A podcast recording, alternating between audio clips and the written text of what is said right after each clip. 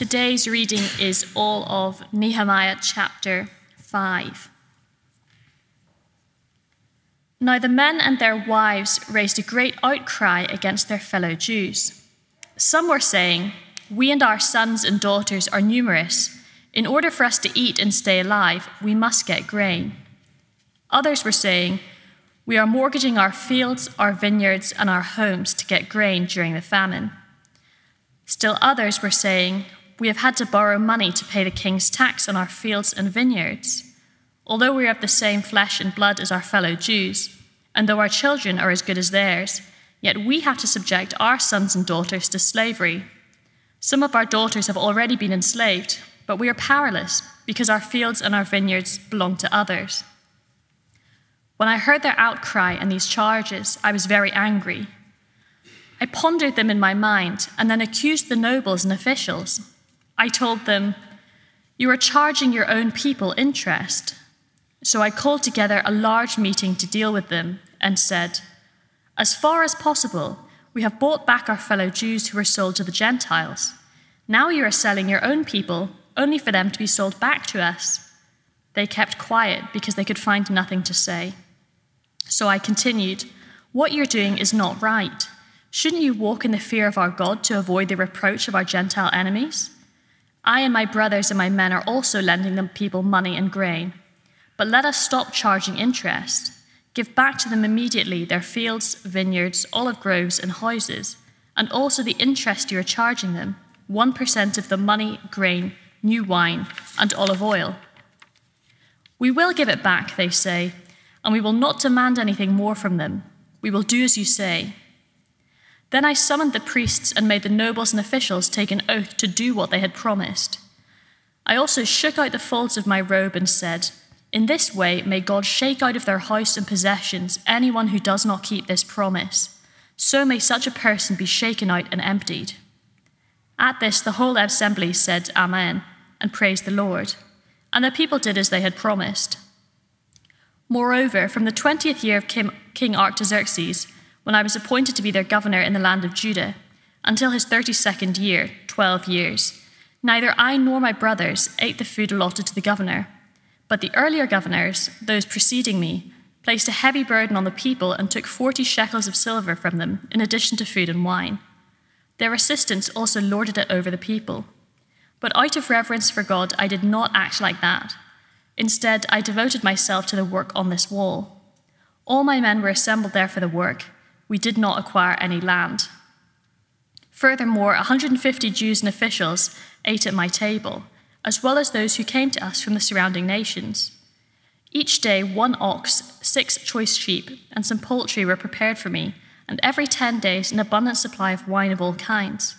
In spite of this, I never demanded the food allotted to the governor, because the demands were heavy on these people. Remember me with favor, my God, for all I have done for these people. This is the word of the Lord. Thank you, Rachel. Let's pray. Heavenly Father, we thank you so much for the scriptures, and we ask that you would come and speak to us now in the individual and specific ways that we need to hear your voice. We pray that by your Spirit, you would come and do that and help me as I speak. In Jesus' name, Amen. Well, I want to speak with you today about how to turn battles into blessings. How to turn battles into blessings. Now, we've been uh, in an amazing preaching series looking at the book of Nehemiah. Um, Rupert's teaching has been so helpful for me personally.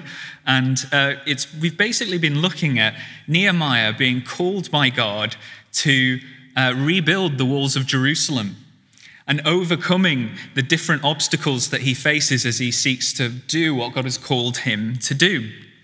And, he, and in this reading that we come to um, this morning, we see kind of three things coming at him in double track. Firstly, you've got this situation of the whole rebuilding project and the money and the resources and the food that that takes, which takes people away from the farms where they would have been able to get grain and food. Then you've got this situation of a famine to make it even worse. And then you've got injustice in God's community. So the older and, and sort of richer members of the community are exploiting the same people. Um, and the tragedy of that, really, given these are people who were released from slavery in Exodus, and now they're exploiting each other because of the financial and economic difficulties of God's people at that time. So that's the situation we find ourselves as we land in chapter 5. And Nehemiah wants to kind of teach us, really, I think, about how to turn those kind of battles into blessings. And if there's one thing I know about the Christian life, it's that battles and blessings are absolutely guaranteed. And that battles and blessings often come to us, don't know if you've found this, battles and blessings often come to us in double track at the same time. Jesus said, didn't he, in this world, you will have trouble. You can absolutely bank on that. But he goes on to say, I have overcome the world. Take heart. I have overcome the world. It reminds me of a few years ago. Many of you will have had worse trials uh, than me. Uh, but it, a few years ago, I met um, and uh, married Nikki, uh, not on the same day. And uh, that was a huge blessing, uh, a real time of change and growth for me personally. And we moved up to Durham, and I started training to be a vicar. And it was this incredible time of growth and change and fruitfulness. Uh, but then uh, Nikki was diagnosed very sadly with some uh, chronic health conditions uh, that made her life really difficult. And it was a real season of battle and blessing for both of us.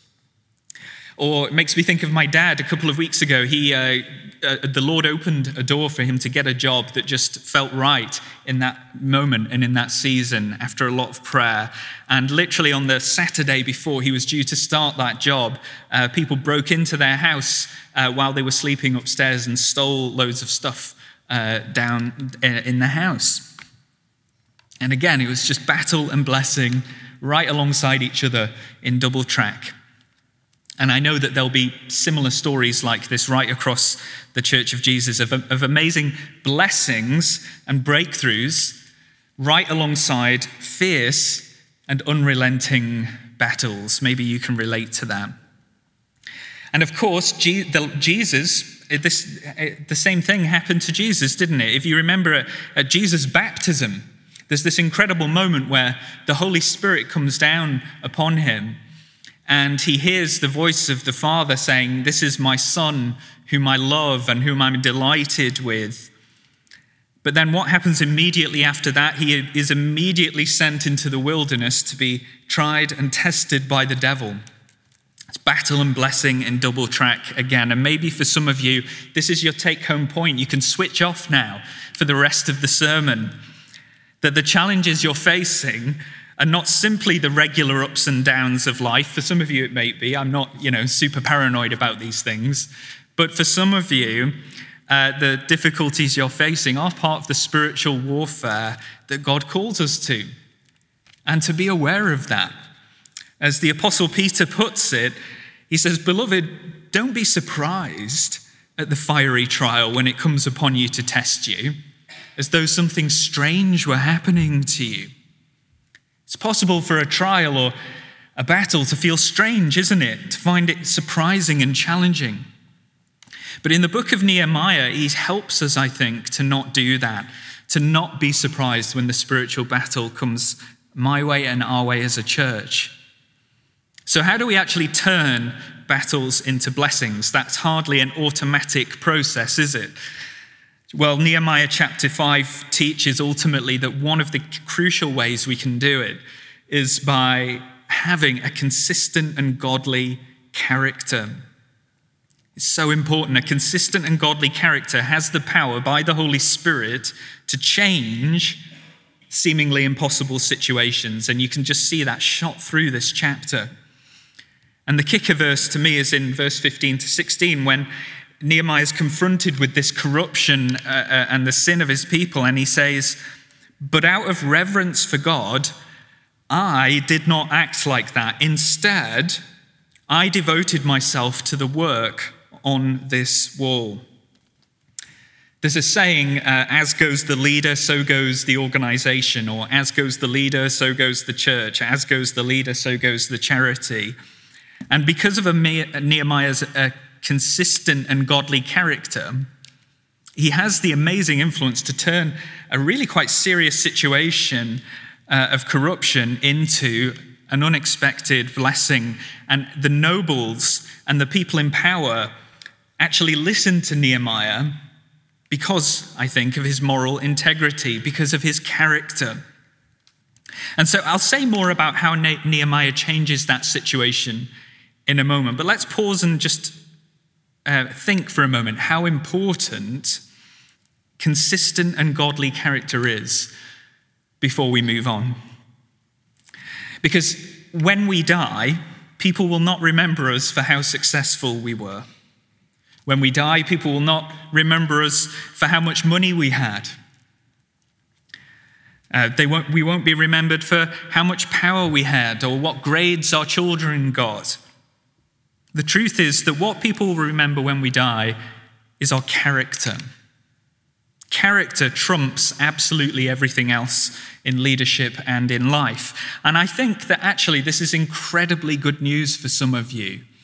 Because some of you are tempted to think, I suspect, if you can relate to this, that, well, to be an inspirational leader, I need to be a forceful and strong personality. Or to be, you know, an inspirational leader, I need to be able to give charismatic and rousing speeches. And while these things may well be good, and if you've got those gifts, that's great. But actually, character has been consistently shown to inspire and to help people so much more than that. And the Bible echoes that, doesn't it? The Bain Research Group surveyed 2,000 employees about leadership that inspires them, and they came out with 33 different traits uh, that inspire. But things that stood out to me were things like humility and consistency, and that these things can actually inspire every bit as much as some of the more flashy things like uh, ex- like, you know, inspiring speeches or bold vision casting. So don't write yourself off. Godly and consistent character is profoundly inspirational. And for some of you, I think you're way more inspirational than perhaps you give yourself credit for. You have more influence than you perhaps give yourself credit for. And maybe, you know, the Lord is calling you to take more ownership of the specific leadership gifts that God has given you and to step into his authority more. Because it's easy to think, isn't it? Well, I'm not, you know, rich or I'm not a chief executive or I'm not like this or that person. But leadership takes many different shapes. But godly character is the most important and the most effective, both in the sight of God and in the secular world. And godly character has been shown right throughout Scripture to have this power in God's hands to turn battles into blessings. If you look at the book of Job, the book of Job, everything goes wrong for him, doesn't it? He loses his family, he loses his money, he loses his health. And what enabled him to hang on to God when everything else was giving way beneath his feet? Well, it tells us immediately in verse one of that book, and you can go and read it. It says it wasn't, uh, you know, it wasn't. His, it doesn't cite his money or his natural abilities, not his passion, enthusiasm. It was because he was, verse in verse one, blameless and upright. Uses that phrase quite a lot in the book of Job. Blameless and upright. It was Job's character that became this kind of life raft on which he could rest when everything else was stripped away from him. And so Job survived what he experienced because, in many respects, of character. So, this is super important if we want to live well, isn't it? And what we find in Nehemiah chapter 5 is his godly character miraculously turning these complex uh, battles into blessings. And uh, in the context of this reading, he's begun this huge building project, rebuilding the walls of Jerusalem. He's got a famine. And then he's got this issue of exploitation between different members of God's family. And in verse 5, it says this Although we are of the same flesh and blood as our fellow Jews, and though our children are as good as theirs, yet we have had to subject our sons and daughters to slavery. Some of our daughters have already been enslaved, but we are powerless because our fields and vineyards belong to others. Now, that must have been an incredibly tough situation for Nehemiah to deal with, to see that the opposition he was facing was not just from the outside, from a godless foreign power, but that the attack now actually comes from within God's people, within God's camp. And it's no different today with the church, that Satan does not just come at us with trials and temptations from the world, though he certainly does do that, but he also comes to us trying to sow seeds of disunity, injustice, corruption, and mistreatment to bring disunity into God's house. And you could see that in Nehemiah. There's trials from outside in the world and trials from within as well. And when Nehemiah sees that the relationships between God's people are not right, we see his amazing godly character in three ways. And it's that he, um, he speaks out about it, he acts out, and he gives out. So, firstly, he speaks out. Starting at verse 6, um, it says, When I heard their outcry and the, their, these charges, I was very angry. I pondered them in my mind and accused the nobles and officials. I told them, You are charging your own people interest.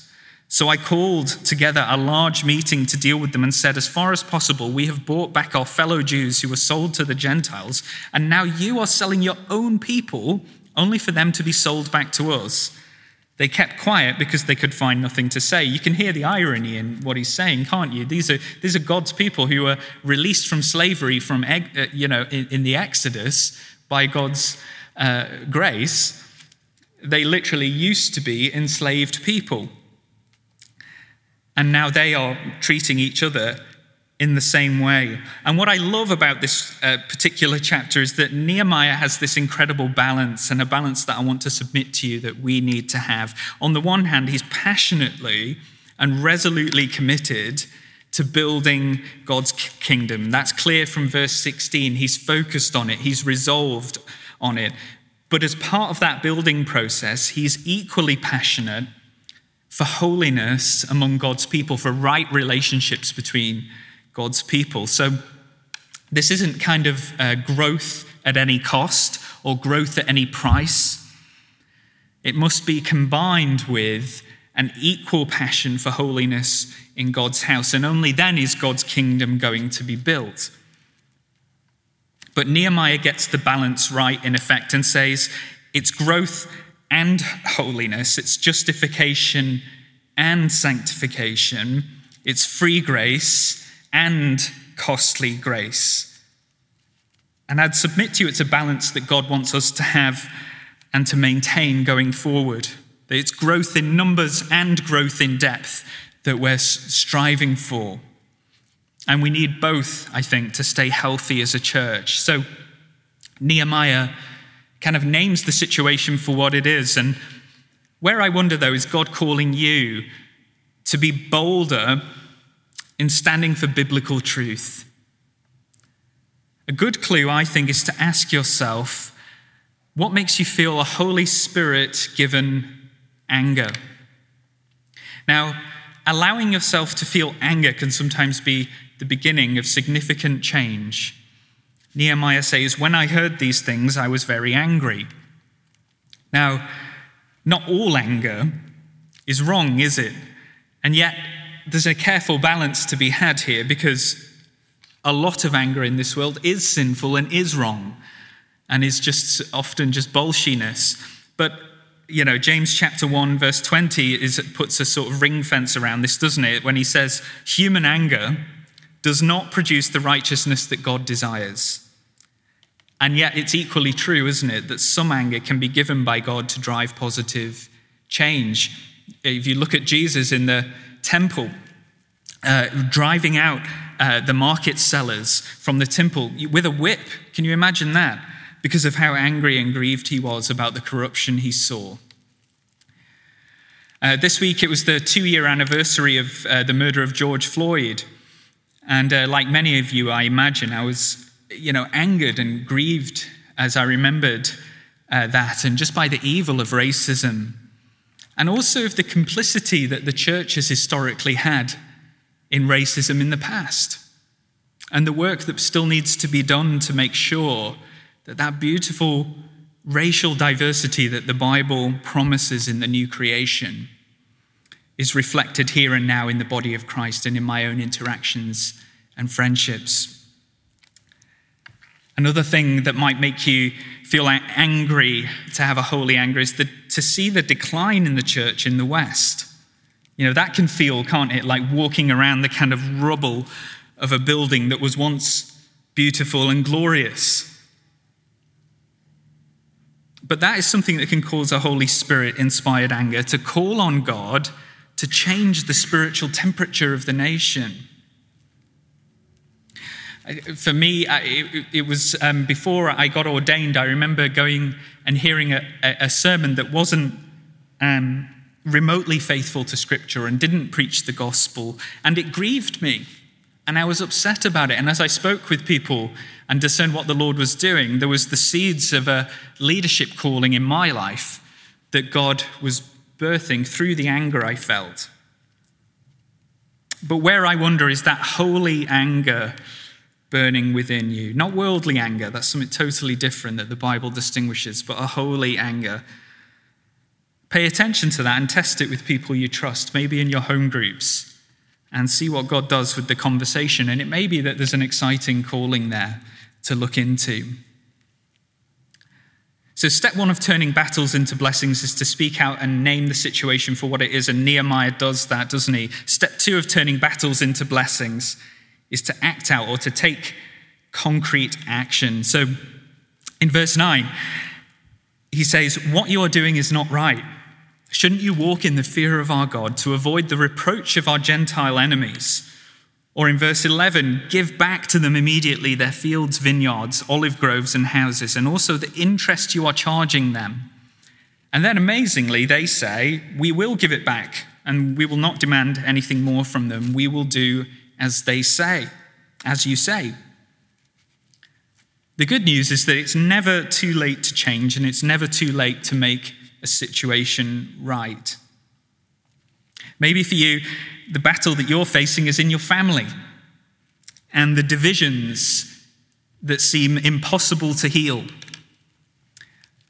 And maybe the Lord is saying to us, well, humanly speaking, maybe it is impossible. But by my work in your life and in your character, you can lead by example and shine the light of Christ into your family. People sometimes say, don't they, oh, I'll apologize when they apologize. Or we think it anyway, even if we don't say it out loud. But, friends, what if your apology and repentance is actually a thing that can change the atmosphere in your family and in your, or in your marriage or in your friendships? Now, I do want to be clear, I don't think that negates wrongdoing, genuine wrongdoing that's been done to you. But you can make a choice like Nehemiah and lead by example and with humility, even when others refuse to acknowledge their role in the conflict or disagreement. It may be that the situation for you is just plain injustice or immorality in your workplace, and you've been silent about it but maybe God is calling you and I to bring those practices into the light and to sensitively challenge them. Step two of turning battles into blessings is to act out, to take action. And as I heard someone put it recently, and I found this helpful, sometimes we are praying for clarity when what we really need is courage. Sometimes we are praying for clarity when what we really need is courage. There's plenty of things that the Bible is so clear about, isn't it? And what we actually need is courage to act on and speak on what we already know to be true. And when we pray, God, give me courage, that's a dangerous prayer to pray. It's an exciting prayer as well because God does answer prayers like that. If you ask God to give you courage and boldness, He will do it. And you will probably find yourself boldly doing what you thought you could never do in your own strength because God has given you courage. So we speak out, we act out, and finally we give out. So in verse 14, Nehemiah says, When I was appointed to be their governor in the land of Judah, neither I nor my brothers ate the food allotted to the governor. So, what Nehemiah is saying here is that as a governor, um, he could have used his power to get things like extra food and resources and money, but that he's consciously and consistently refused to do that. And he tells us he did that because of fear for God, but also because he was aware of the burden that the people of God were already carrying. They were already being heavily taxed, and there was this famine. But Nehemiah went above and beyond in his generosity and stayed focused on what God had called him to do in building the wall in Jerusalem. And his generosity, his leading by example, is just so helpful to be reminded of, isn't it? So in verse 15 to 16, he says, But the earlier governors, the, one, the ones preceding him, placed a heavy burden on the people and took 40 shekels of silver from them in addition to food and wine. Their assistants also lorded it over the people. And so, what did Nehemiah do when faced with these battles of scarce resources and division among the people and injustice? Well, starting at verse 15, again, it's that powerful line, isn't it? But out of reverence for God, I did not act like that. Instead, I devoted myself to the work on the wall. Nehemiah's speaking out and acting out is matched by his giving out and his integrity shines like a torch throughout this chapter. And then we see the nobles and the officials listening to him in verse 12 as he says, We will give it back. We won't demand anything more from them. How did Nehemiah turn this battle into such an unexpected blessing? I think it was just through the simple power of consistent and godly character. And if you listen to me and think, well, I'm not so sure how strong my integrity is actually, you know, I'm not sure how godly my character is. This is what I felt as I wrestled with the passage. You might say, I try my best, but, you know, I compromise a lot. You might say, I know I love Jesus, but sometimes I want to be liked, I want to be popular. Or you might say, you know, I, I, agree that some people have this thing called, you know, godly character, but, and it's a beautiful thing to behold, but, you know, Matt, you don't understand what I've done or what I've been through or what I'm facing, that I'm too far gone for that to be a viable possibility for me. But, friends, remember this if anyone is in Christ, they are a new creation. The old has passed away, the new has come. You are who God says you are. You can do what He says you can do. You can step into His anointing and His authority rather than your own. And you can ask for His wisdom to face the battles that you're facing. A promise that I come back to so often these days is in James chapter 1 when he says, If any of you lacks wisdom, you should ask God, who gives generously to all without finding fault, and it will be given to you. This is a promise that God gives. If you need wisdom for the battles in your life, this is a promise you can absolutely bank on. It will be given to you. Just ask Him. There is grace for you today to turn your battles into blessings.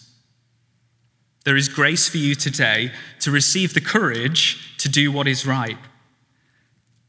There is grace for you today to take the next step with God because we know, don't we, in all things, as Paul puts it in Romans 8, that God works for the good of those who love him in all things, who have been called according to his purpose. Let's pray. Father, we thank you so much for your grace, and we ask that you would uh, mold and shape our character by your Spirit to be more like Jesus. And I thank you, Lord, for, the, for that amazing truth that anyone who's in Christ is a new creation, that it's never too late to turn to you. And we ask that you would come and do exactly that, that you would turn the battles in our lives into blessings through the work that you're doing within us. In Jesus' name, amen.